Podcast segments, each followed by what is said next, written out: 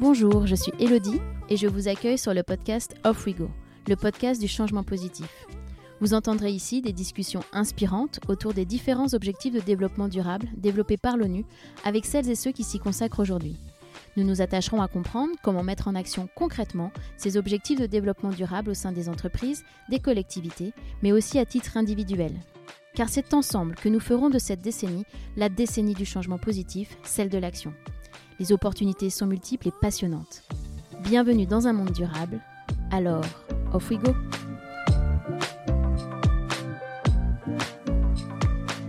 En septembre 2015, les 193 États membres de l'ONU ont adopté le programme de développement durable à l'horizon 2030, intitulé Agenda 2030. C'est un agenda pour les populations, pour la planète, pour la prospérité, pour la paix et par les partenariats. Il porte une vision de transformation de notre monde en éradiquant la pauvreté et en assurant sa transition vers un développement durable. Le secrétaire général des Nations Unies, Antonio Guterres, lors de l'Assemblée générale de septembre 2019, a lancé un appel et insisté sur le fait qu'il y a urgence à agir. La situation sanitaire actuelle, avec la Covid-19, ne fait que renforcer cette urgence. Se mobiliser autour de cet agenda mondial est donc primordial. Il est porté par divers acteurs comme les États, des comités, des associations, des entreprises et surtout par le Global Compact. Le Global Compact est une initiative des Nations Unies lancée en 2000 visant à inciter les entreprises du monde entier à adopter une attitude socialement responsable en s'engageant à intégrer et à promouvoir plusieurs principes relatifs aux droits de l'homme, aux normes internationales du travail, à l'environnement et à la lutte contre la corruption. Le relais local officiel du Global Compact des Nations Unies, le Global Compact France, rassemble plus d'un millier d'entreprises et organisations à but non lucratif autour d'enjeux liés à la RSE et au développement durable. Je n'aurais pas pu rêver mieux comme première invitée que la déléguée générale du Global Compact France, Fela Himalayen, pour nous parler des objectifs de développement durable et de leurs implications. Fela a débuté sa carrière au centre Georges Pompidou, où elle a été attachée de relations avec les publics en charge de l'égalité des chances. Elle soutient depuis 2005 la Charte de la diversité, qui est un texte d'engagement des entreprises à ne pas discriminer, et elle a accompagné le développement de la diversité en Europe. En septembre 2017, Fela est nommée déléguée générale du Global Compact France. Fela reviendra notamment sur la jeunesse des objectifs de développement durable, sur la nécessité d'accélérer la mobilisation autour d'eux et également de l'importance des acteurs du monde économique dans la réalisation de l'agenda 2030. Je ne vous en dis pas plus, je laisse place à ma conversation avec Fela Himalayen. Je vous souhaite une belle écoute. Alors, off we go!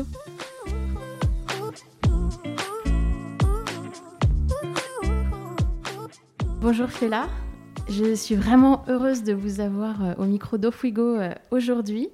Euh, donc, ce podcast a pour but de mettre en lumière les, actions positives autour des objectifs de développement durable. Donc, qui de mieux que vous pour inaugurer ce, ce, podcast? Alors, merci vraiment d'avoir accepté d'être ma première invitée. Bah, Elodie, c'est vraiment un plaisir. C'est un plaisir d'abord parce que je vous vois en vrai, de vrai. visu. Il faut que ça se sache. Et puis c'est un plaisir parce que c'est toujours euh, important pour moi de parler, de partager, de donner à connaître au maximum euh, ce que sont les objectifs de développement durable. Alors pour commencer, est-ce que vous pouvez vous présenter et nous expliquer euh, votre parcours? Alors, je suis Fella himalayenne c'est un nom berbère. J'ai une formation de gestion et de philosophie.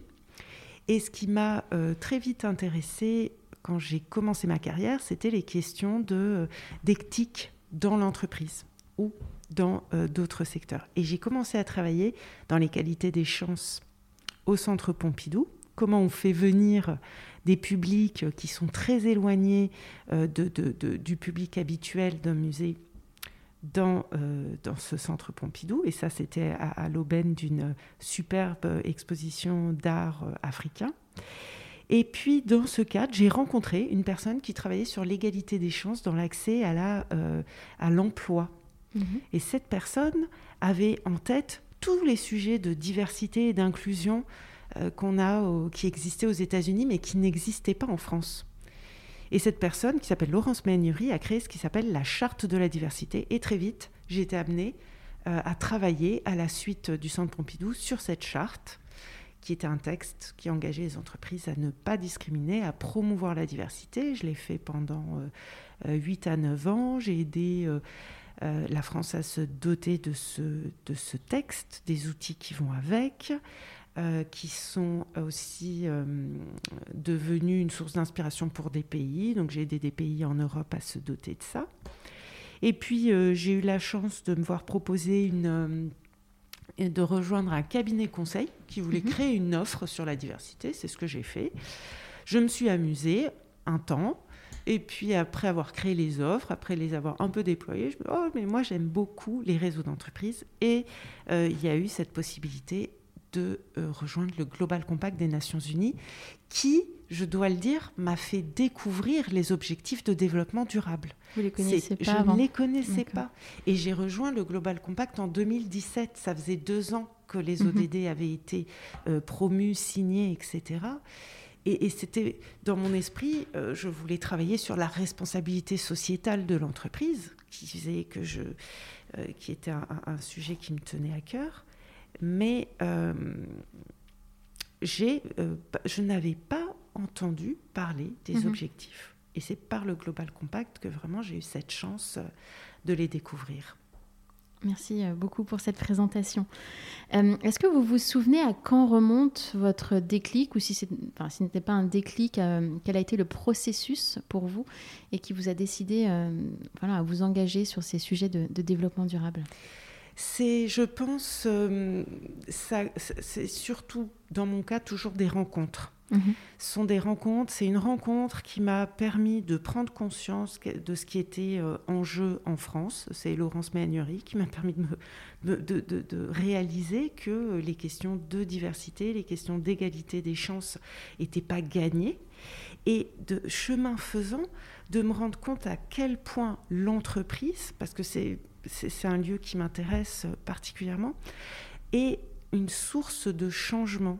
Et c'est euh, à travers ces questions d'égalité des chances que je suis arrivée à la question de l'environnement, que je suis arrivée à la question mhm. de, l'accès aux droits, euh, de, des questions d'accès à l'énergie, d'accès à l'eau, etc. Et donc il n'y a pas eu de déclic, il y a eu rencontre après rencontre et une construction au fur et à mesure de à la fois ce que devrait être notre monde et ce que surtout ce que devrait être l'entreprise dans, euh, dans notre monde. Est-ce que vous pouvez maintenant nous présenter le Global Compact France et, ses missions? Alors, le Global Compact France, c'est euh, le représentant en France du Global Compact des Nations Unies. C'est-à-dire une initiative qui a été euh, créée par Kofi Annan dans les années 2000, avec l'idée qui était complètement inédite à l'époque de dire en gros, les pays, euh, les États membres des Nations Unies ne peuvent plus seuls répondre aux enjeux auxquels le monde fait face. Donc ça veut dire que aujourd'hui, eh bien, il y a des entreprises dont le chiffre d'affaires est égal au PIB de certains pays.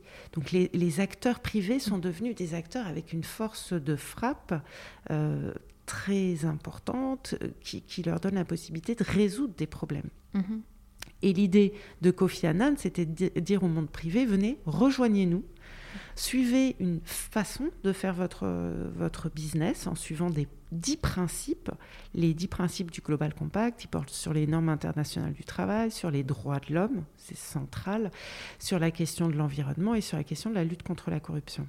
Derrière ces principes sont des conventions internationales euh, de l'Organisation internationale du travail, euh, de la Déclaration euh, universelle des droits de l'homme, qui sont a priori et, et, qui ont été rédigées pour les citoyens du monde, mais pour les États, et qui ont été traduits pour les entreprises.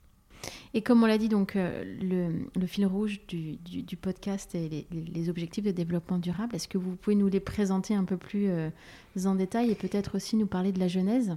Alors en fait, euh, il y a eu un ancêtre aux objectifs de développement durable, c'est les objectifs du millénaire. Les objectifs du millénaire, c'était ceux qui couraient à peu près de 2000 à 2015. Mhm.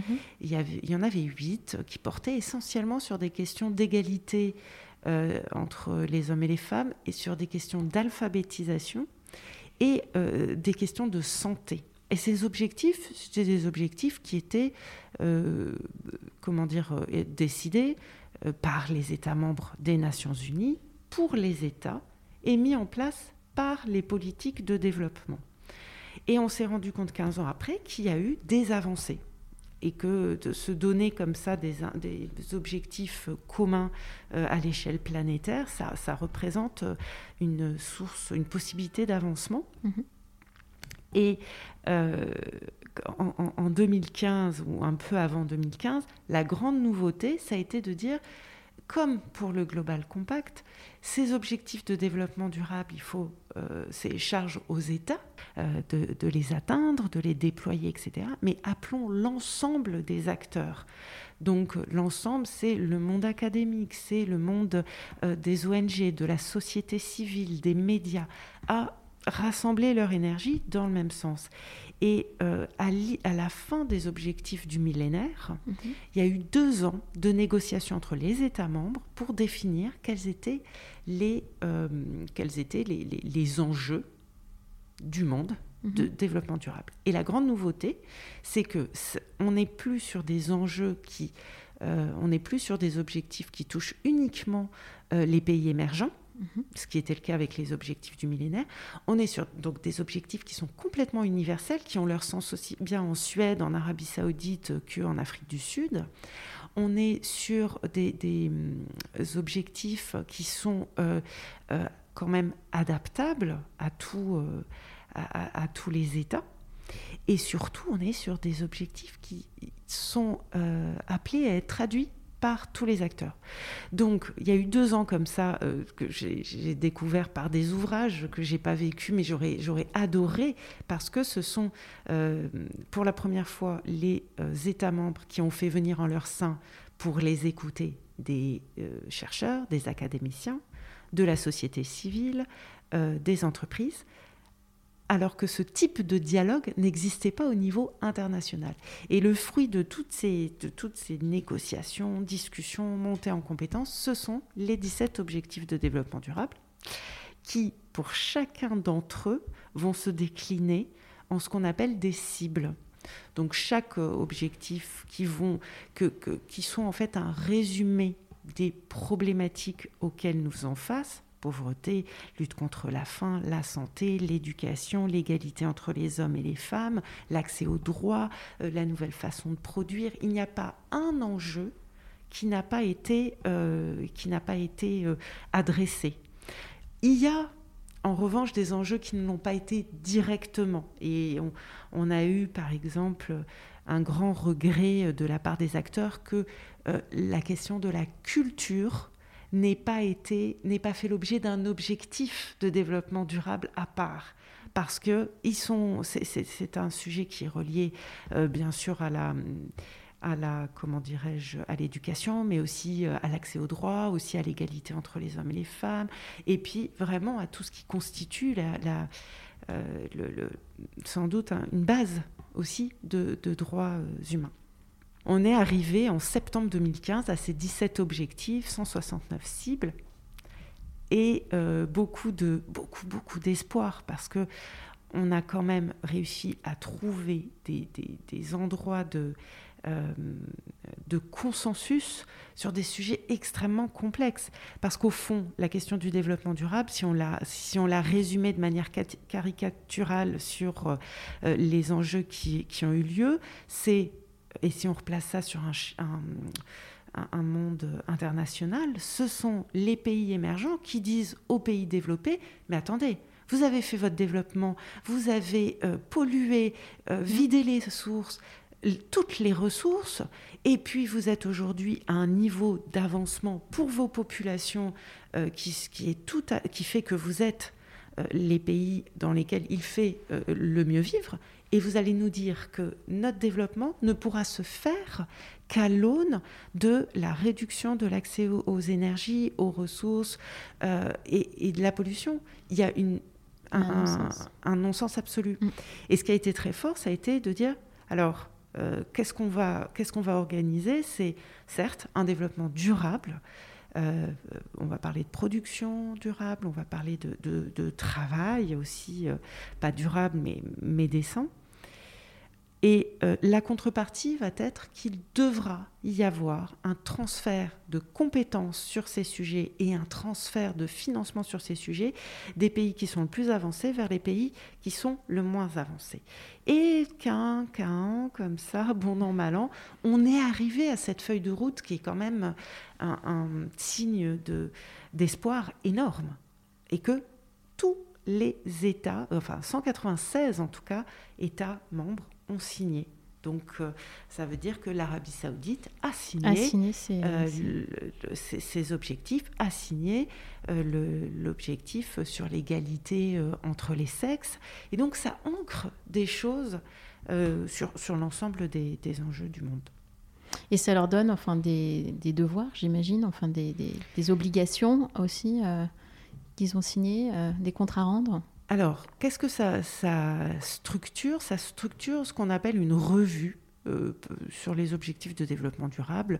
Deux fois par an, il y a en juillet et en septembre un point qui est fait au niveau des Nations Unies sur où en est-on de l'atteinte des objectifs de développement durable. Mhm. le caractère contraignant il est, présent parce que les États l'ont signé. Mais en réalité, euh, c'est ce vers quoi ils aspirent à aller. On s'est rendu compte, euh, enfin en tous les cas quand j'ai commencé à travailler sur ces sujets, que euh, finalement les pays qui en parlent le plus, ce sont des pays africains, ce sont des pays aussi nordiques, mais il y a des pays qui ont complètement intégré dans leur politique publique ces objectifs de développement durable, beaucoup plus que nous l'avons fait en France. Donc il y a un intérêt qu'on voit euh, à aller sur ces à s'approprier ces ODD. Mmh. Bien sûr. Et c'est une question que j'avais un, un, peu plus tard, mais on peut l'aborder maintenant peut-être. On peut faire un état des lieux pour savoir où on en est de, l'avancement euh, de cet agenda.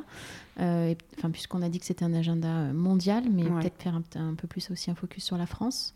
Alors, dans l'ensemble, il faut euh, qu'on se dise que vraiment le message à garder en tête sur l'agenda 2030, c'est on n'y est pas.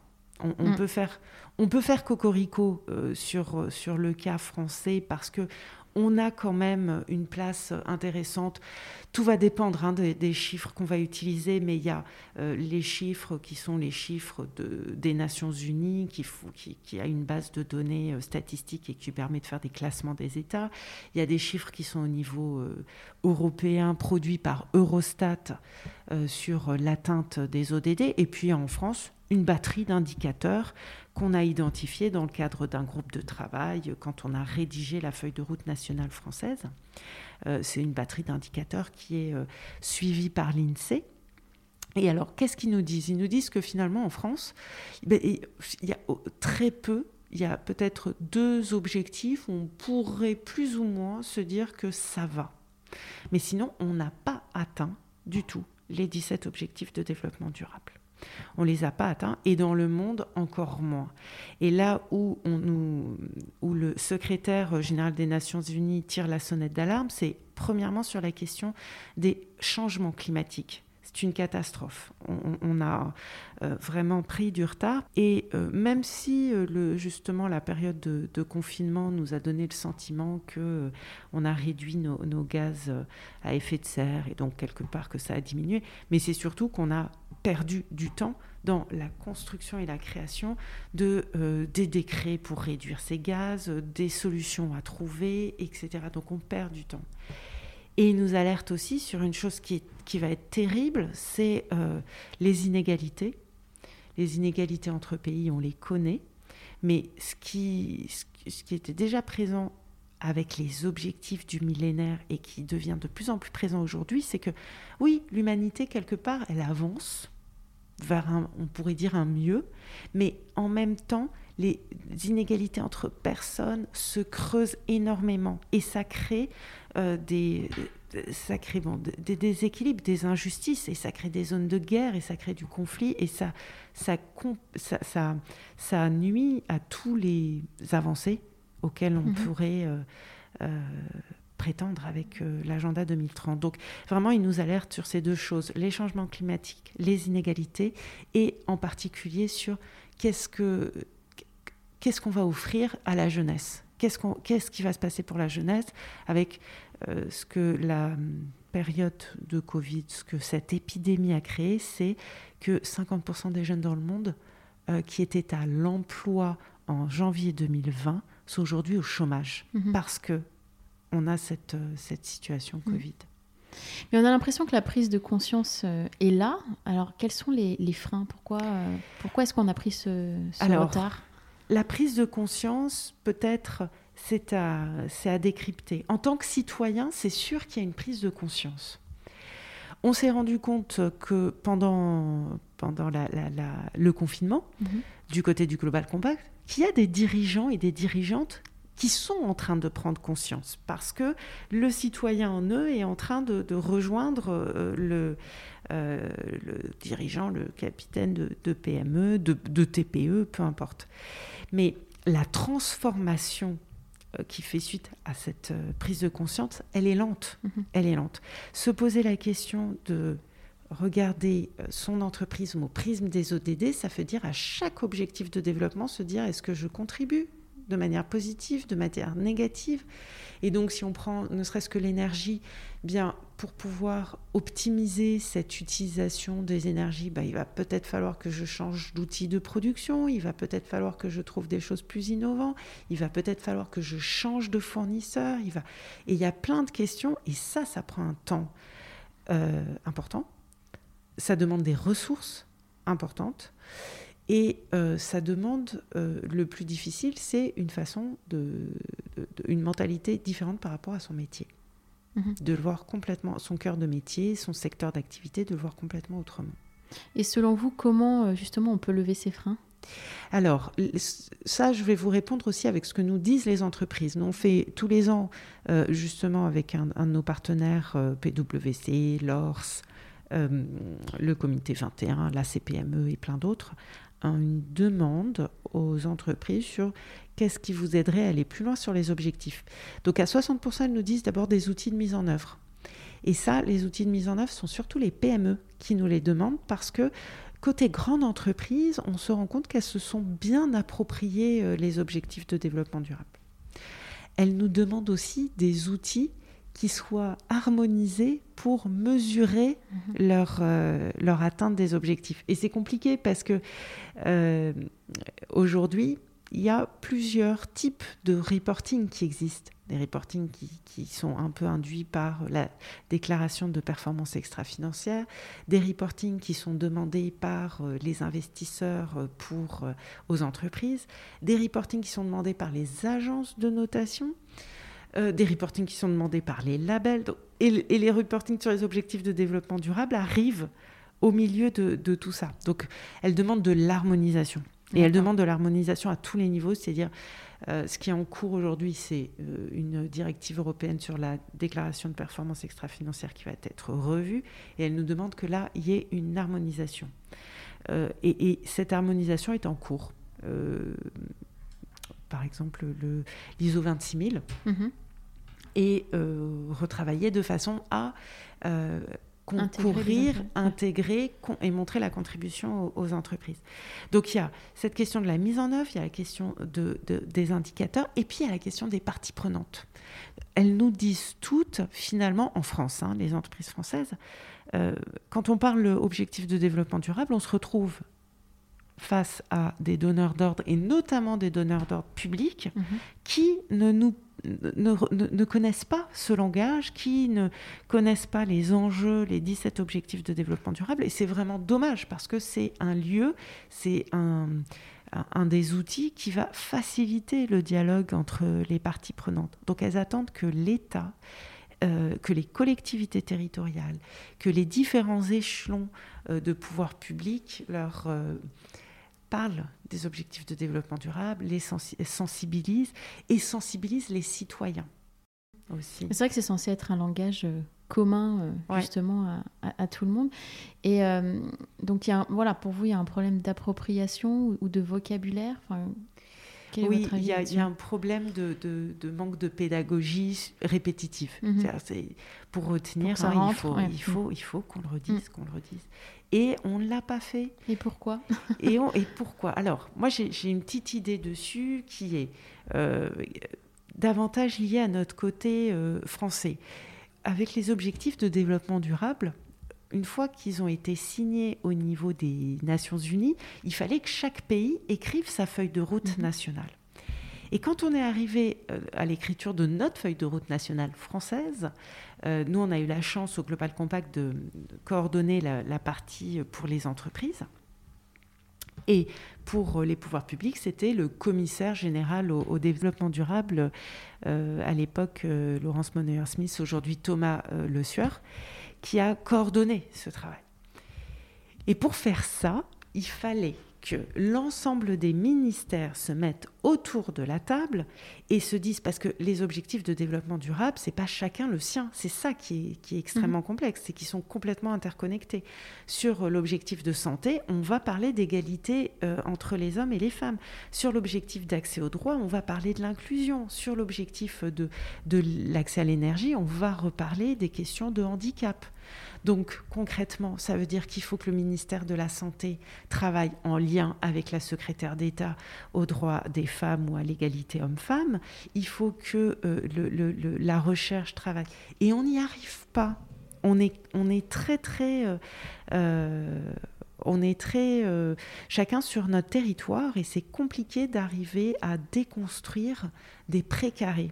Donc ce frein et ce manque d'appropriation, pour moi, il vient vraiment de deux choses d'une part, euh, la façon de fonctionner, en tous les cas française, euh, sur le niveau des pouvoirs publics, elle, a besoin d'être euh, modifiée pour pouvoir adhérer aux objectifs de développement durable. Et cette modification a fait qu'elle ne nous en a pas beaucoup parlé. Mhm. L'État ne nous a pas parlé des objectifs de développement durable. Et là, je viens d'être euh, euh, sollicitée par l'Assemblée euh, parlementaire, par un groupe. Il y a un groupe développement durable à l'Assemblée la, parlementaire. Mhm il y a une proposition de loi pour intégrer les objectifs de. Eh ben, youpi, elle arrive. Elle arrive. Ça y est. Elle arrive. Enfin, elle arrive. Elle arrive dans les discussions. Elle arrive dans les discussions. C'est long, c'est long. Alors que, euh, à côté de ça, d'autres États euh, sont en train de construire leur budget par rapport aux objectifs de développement durable. Voilà, c'est notre petit cocorico. Et ce qui fait que, finalement, en France, on a des entreprises qui sont plus en avance que les autres acteurs. D'accord. Donc il faudrait, on va dire, une intervention un peu plus accrue de l'État ou des pouvoirs publics pour, euh, on va dire, accélérer euh, ouais. accélérer les choses. Il faudrait que. Alors, il y a un travail formidable qui est fait par le commissaire euh, au développement durable, mhm. mais il faudrait que ce soit beaucoup plus amplifié. Porté, voilà, il faudrait que ce soit porté. Ils ne peuvent pas faire ça tout seul. Non, euh, non, non, beaucoup plus. Ouais, c'est la coordination. D'accord. Et justement, vous parliez d'autres pays où ça se passe un peu mieux. Est-ce que vous avez euh, des exemples?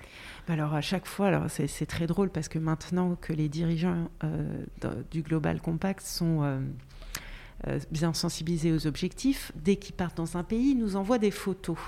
Ils nous envoient des photos de l'aéroport de Marrakech où il y a les objectifs de développement durable qui souhaitent la bienvenue, et, de, de, de, Norvège, euh, du Portugal. Et donc, ça peut paraître euh, amusant, mais il n'empêche que ça, c'est central, que, que, que, chaque citoyen puisse les voir en permanence et, que ce soit une des premières choses que l'on voit. Euh, les pays que nous on trouve les plus intéressants sur ce travail-là sont des pays où on a eu un travail qui s'est fait au niveau des pouvoirs publics avec les fédérations sectorielles pour décliner les objectifs de développement durable pour un, pour un secteur d'activité. L'Espagne, par exemple, l'a fait pour l'agriculture en disant, bon, les enjeux de l'agriculture d'aujourd'hui, c'est bien sûr la gestion de l'eau raisonnée, bien sûr la, limitation de l'acidification des sols. Et en utilisant les ODD, ils ont construit la feuille de route pour tout, le secteur. Mhm. Et, avec l'idée que secteur après secteur, euh, on, puisse euh, fonctionner comme ça. Ça fait travailler tout le monde dans le même sens. Mhm. Il faut que ça devienne le référentiel commun pour tout le monde. Parce que au final, qu'est-ce que ça permet? Ça permet de, en fait, de, structurer la transformation qui est attendue. Mhm. J'ai vu qu'il y avait une exposition avec la Fondation Elix sur euh, les murs de l'Assemblée nationale. Je crois qu'elle est partie en région, donc ça, commence un petit peu. Ça euh, commence, ouais. Euh, Et ça, c'est génial. Ça, c'est génial parce que voilà, il y aura un moment un petit garçon et, ses parents qui posera des questions et puis ses parents qui ne sauront pas y répondre et qui seront obligés un peu de googler, de lire les... Et ça va rentrer. Ça va rentrer au fur et à mesure. Euh, vous avez commencé à en parler un petit peu. Est-ce que euh, vous pourrez revenir un peu sur les indicateurs euh, de mesure? Parce que c'est vrai qu'on dit qu'on n'y est pas, mais finalement, comment tout ça se, se mesure concrètement? Alors, donc je reprends un peu, je vais être répétitive, mais en gros, au moment où, les ODD sont négociés, il y a des indicateurs qui sont identifiés. Alors, il y en a 400. C'est beaucoup. C'est énorme. Mais c'est pas pour nous, c'est pour les, c'est pour les États. C'est pour les États. Mais et, puis, euh, sont vraiment des indicateurs de statistiques publiques. Ce sont pas des indicateurs qui vont parler à une entreprise. C'est le taux d'alphabétisation, c'est euh, les espérances de vie, ce sont les, euh, les, les, gaz rejetés, etc. et ça, c'est côté statistiques publiques. Et ça, je vous disais, à différents niveaux, on va avoir comme ça une identification et euh, un choix de sept d'indicateurs. Donc on l'a au niveau européen, ça c'est génial parce que finalement l'Europe euh, a intégré cet agenda. Et c'est en fonction de ça que l'Europe a aussi écrit sa feuille de route sur les objectifs de développement durable. Et ensuite, chaque État a suivi le sien. Donc en France, on a euh, euh, quand même fait un bon boulot parce qu'on est à une centaine d'indicateurs que l'INSEE a choisis, mais qui restent des indicateurs de statistiques publiques. Pour une entreprise, ces indicateurs ils restent très intéressants, même s'ils sont de statistiques publiques. Pourquoi? Parce que ce qui intéresse une entreprise, à un moment, ça va être aussi de pouvoir se positionner. Se positionner par rapport à un État. Euh, j'arrive euh, dans un pays et je vais répondre à un appel d'offres.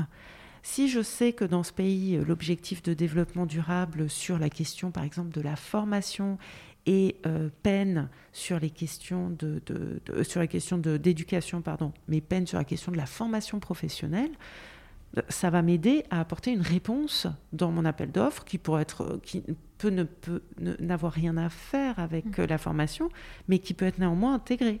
Je viens, je viens sur une solution d'accès à l'eau mais je prévois de former X personnes sur des formations professionnalisantes, etc. Donc là, moi, ça m'intéresse en tant qu'entreprise.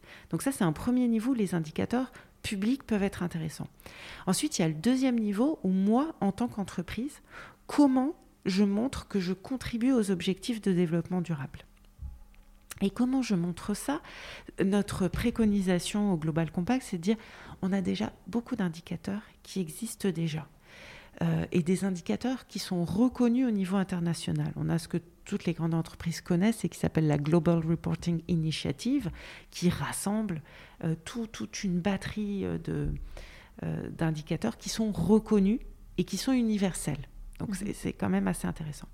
Et le Global Compact a fait un travail de recueil, objectif par objectif, cible par cible, en mettant en face cette Global Reporting Initiative, mais aussi tous les indicateurs qui à un niveau international ont du sens. Ça peut être ceux sur euh, euh, la Convention contre la corruption, avec des indicateurs de formation des personnes à l'identification d'une corruption, etc.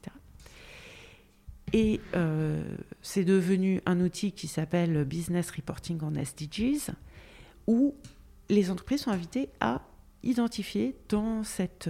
il, y en il y en a près de 800 quand même, on reste assez, euh, ça reste assez important, à identifier celles qui vont leur permettre de rendre compte de leurs objectifs et de leur atteinte mhm. euh, aux, objectifs de développement durable.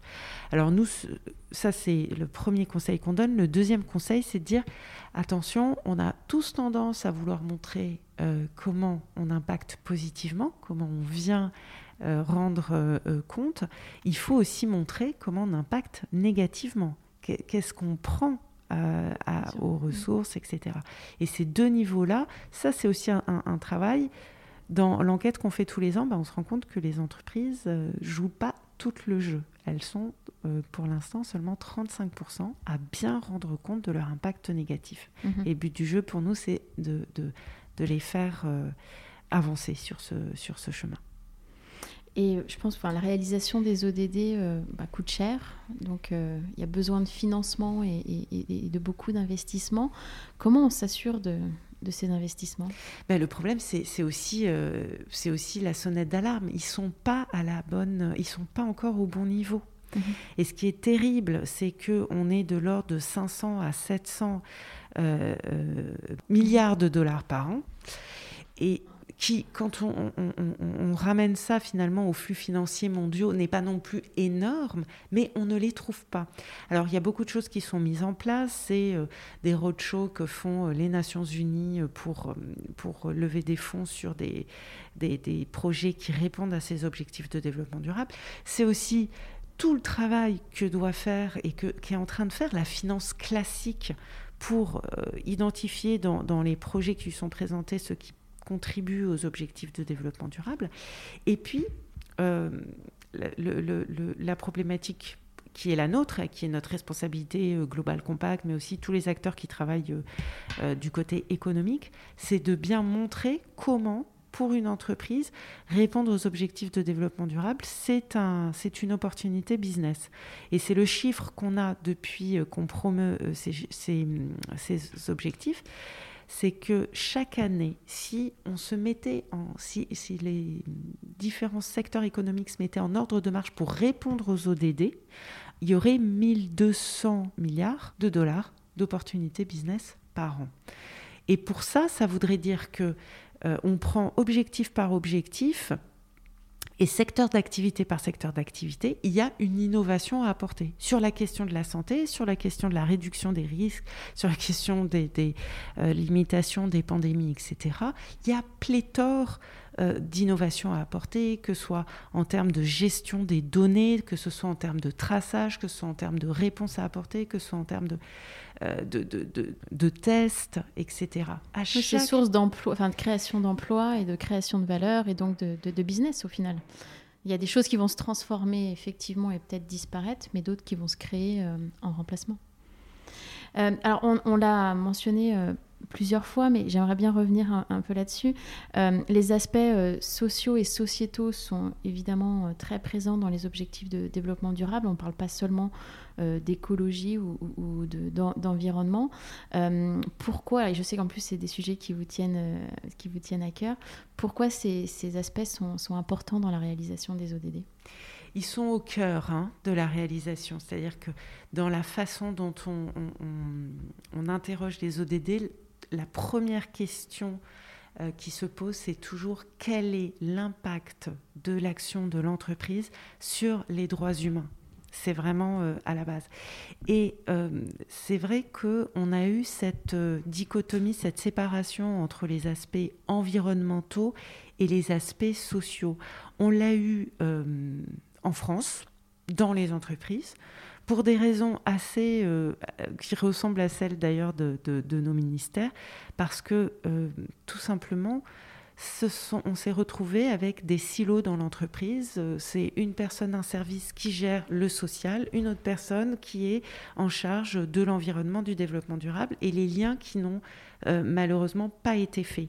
Et c'est toute la force de l'agenda 2030, c'est de se dire à chaque, euh, à chaque enjeu quel lien peut être fait avec le social? Quel est, euh, et le social vraiment au sens large, c'est-à-dire le, droit au syndicalisme, aussi bien que l'égalité homme-femme, aussi bien que l'accès à la formation, etc.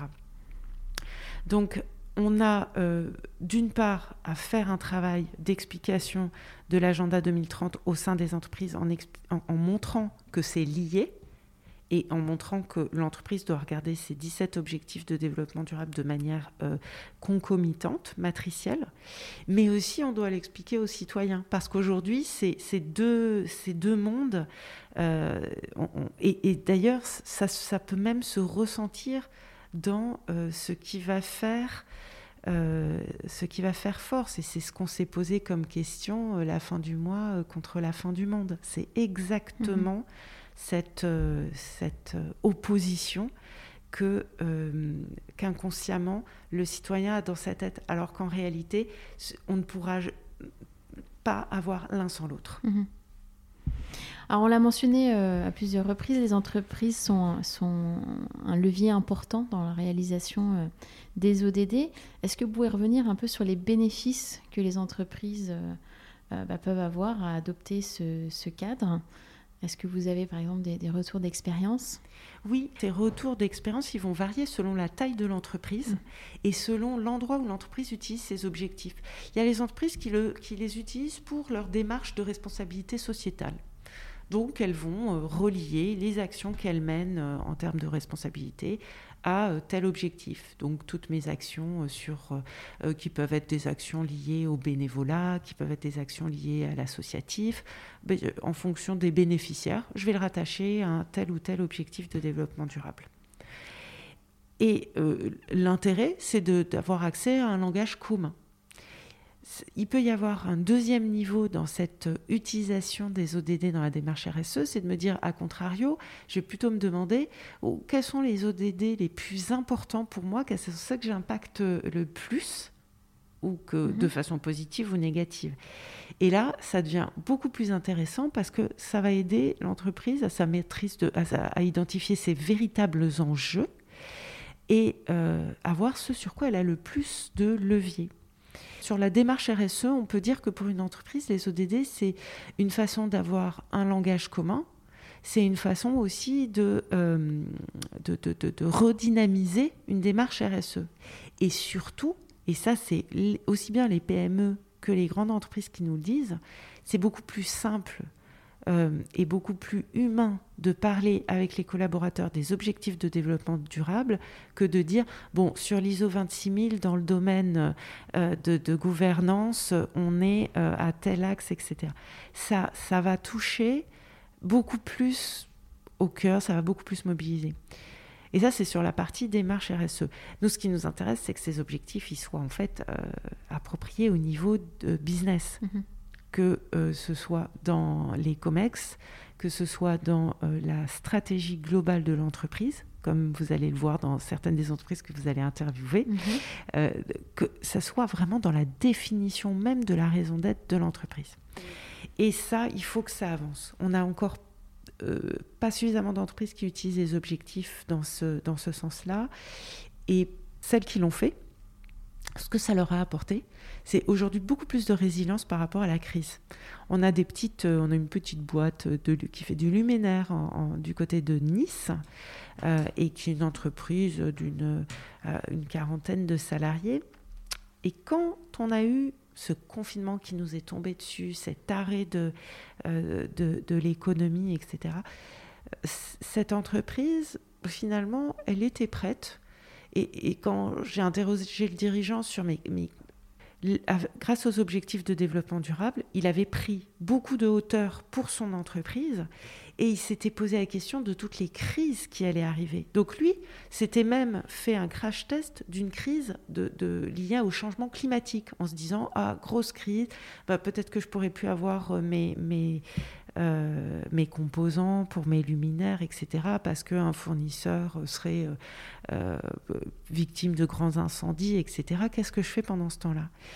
Et le fait de, s'être projeté comme ça sur un truc de, un scénario de crise a fait que même si la crise qu'on a traversée n'était pas celle, n'était pas une, liée au changement climatique, il avait déjà en tête un peu son, son, crash test. Mm-hmm. Et ça, c'est génial.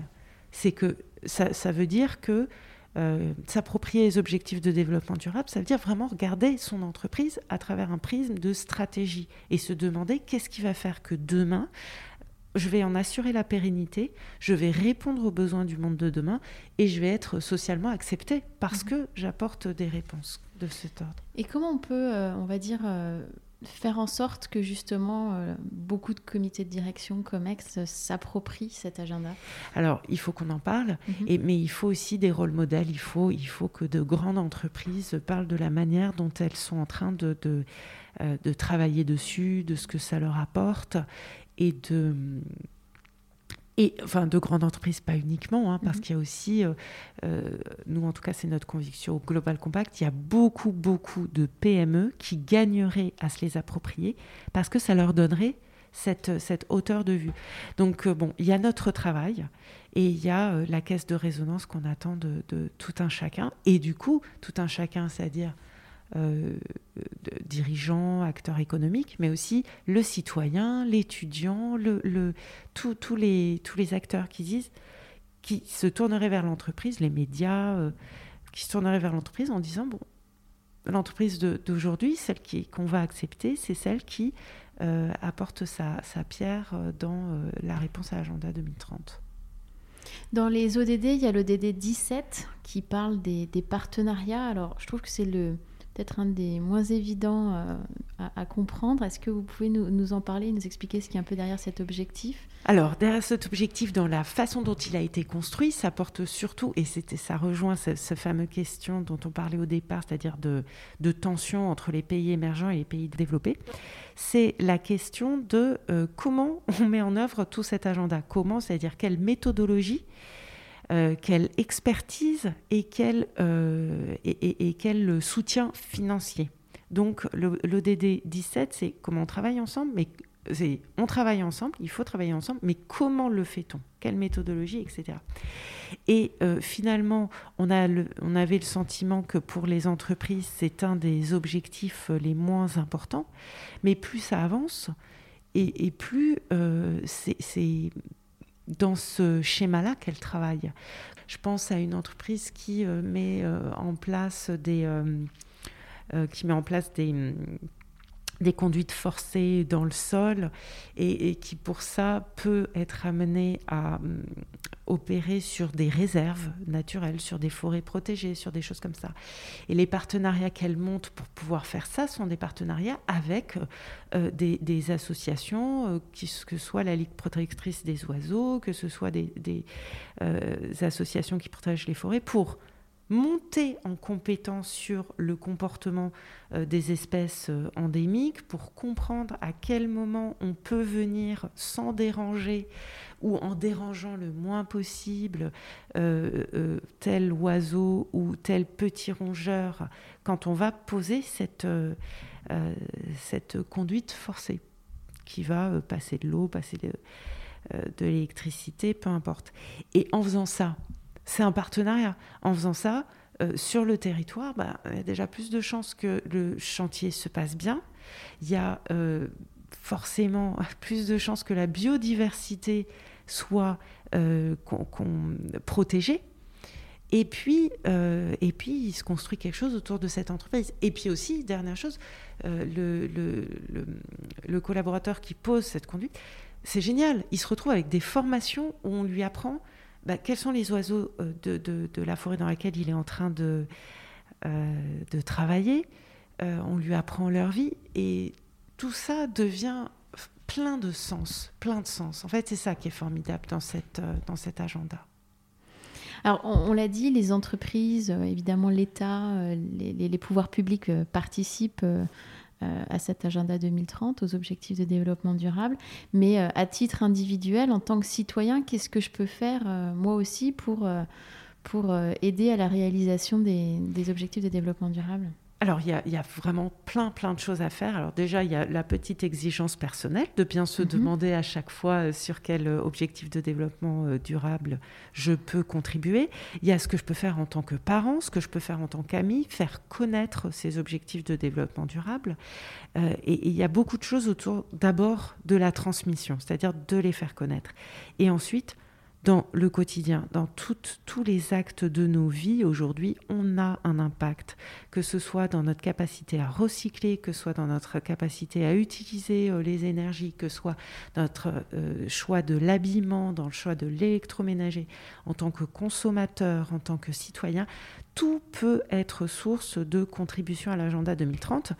Euh, et, d'ailleurs, au Global Compact, on organise de temps en temps des webinaires pour tout le monde, et pas uniquement les entreprises et pas uniquement les collaborateurs, pour justement se dire en tant que, en tant que personne, qu'est-ce que je peux mettre en place? Où est-ce que je peux agir? Et pour ceux qui parlent anglais, je sais qu'il y a les euh, Good Life Goals, où c'est une traduction euh, ODD par ODD de ce qu'on peut mettre euh, en place à titre, à titre personnel. Absolument. Et puis, il y a même, l'ONU a sorti quelque chose de très drôle, les ODD pour, pour, pour les fainéants, comme on a les cahiers ah, pour les paresseux, etc. Ça existe aussi. Alors, les objectifs de développement durable, on va dire, sont sortis en, 2015, donc il y, a, il y a quelques années.